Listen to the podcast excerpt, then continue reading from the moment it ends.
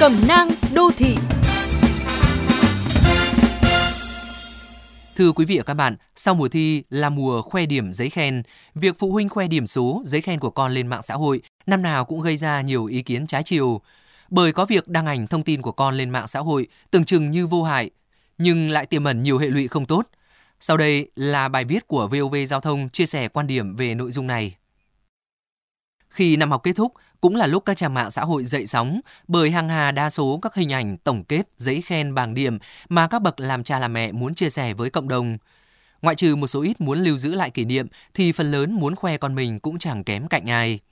Việc đăng hình ảnh trạng thái về thành tích kết quả học tập của các con đã xuất hiện nhiều năm qua và có xu hướng năm sau nhiều hơn năm trước. Lý giải về điều này, nhiều người cho rằng đó là việc bình thường, thậm chí là tốt Việc chia sẻ thành công của con là tạo động lực cho con, đồng thời cũng là niềm hãnh diện chính đáng của bố mẹ. Thích khen và thích động viên cũng là tâm lý chung của nhiều người. Ở góc nhìn ngược lại, một số quan điểm lại cho rằng các con các cháu hầu hết đều không biết gì về việc cha mẹ đăng tải kết quả học tập của mình lên mạng xã hội. Nói một cách khác, thì hành động ấy đơn thuần xuất phát từ nhu cầu cá nhân của các bậc phụ huynh, như muốn chứng minh cho thế giới thấy sự thành công của bản thân khi đang nuôi dưỡng những thần đồng toàn điểm 10. Khen thưởng, động viên, khích lệ là điều nên làm nhất là trong quá trình nuôi dưỡng dạy bảo con trẻ. Tuy nhiên, việc khen thưởng động viên khích lệ cần được thể hiện một cách khéo léo, đúng mực để trẻ biết trân quý sức lao động của bản thân lẫn sự quan tâm của gia đình hơn là gián tiếp phải chịu thêm áp lực của cư dân mạng. Việc phụ huynh quá siêng năng post bài, đăng tải hình ảnh công khai về thành tích học tập của con mình lên mạng xã hội có thể khiến các em gặp nhiều hệ lụy kém tích cực. Những bảng kết quả toàn điểm 10 ấy rất dễ khiến cho trẻ có tâm lý tự mãn, chủ quan, thiếu nỗ lực cố gắng. Hàng loạt danh hiệu học sinh giỏi theo số đông, theo phong trào cũng sẽ dễ dàng khiến trẻ rơi vào trạng thái ngộ nhận về năng lực thực sự của mình mà lơ là mục tiêu tiếp thu kiến thức, rèn luyện kỹ năng cho bản thân. Không chỉ vậy, không ít học sinh đã phải chịu áp lực nặng nề vì hành động khoe điểm, khoe thành tích của cha mẹ mình. Các con vô tình phải tự ép mình vào trạng thái hoàn hảo, dù đôi khi vượt quá khả năng của bản thân. Và trong giai đoạn có nhiều thay đổi về thể chất lẫn tâm lý, không ít em đã rơi vào trạng thái bị bỏ rơi khi không được điểm 9 điểm 10 hay chỉ được xếp loại khá.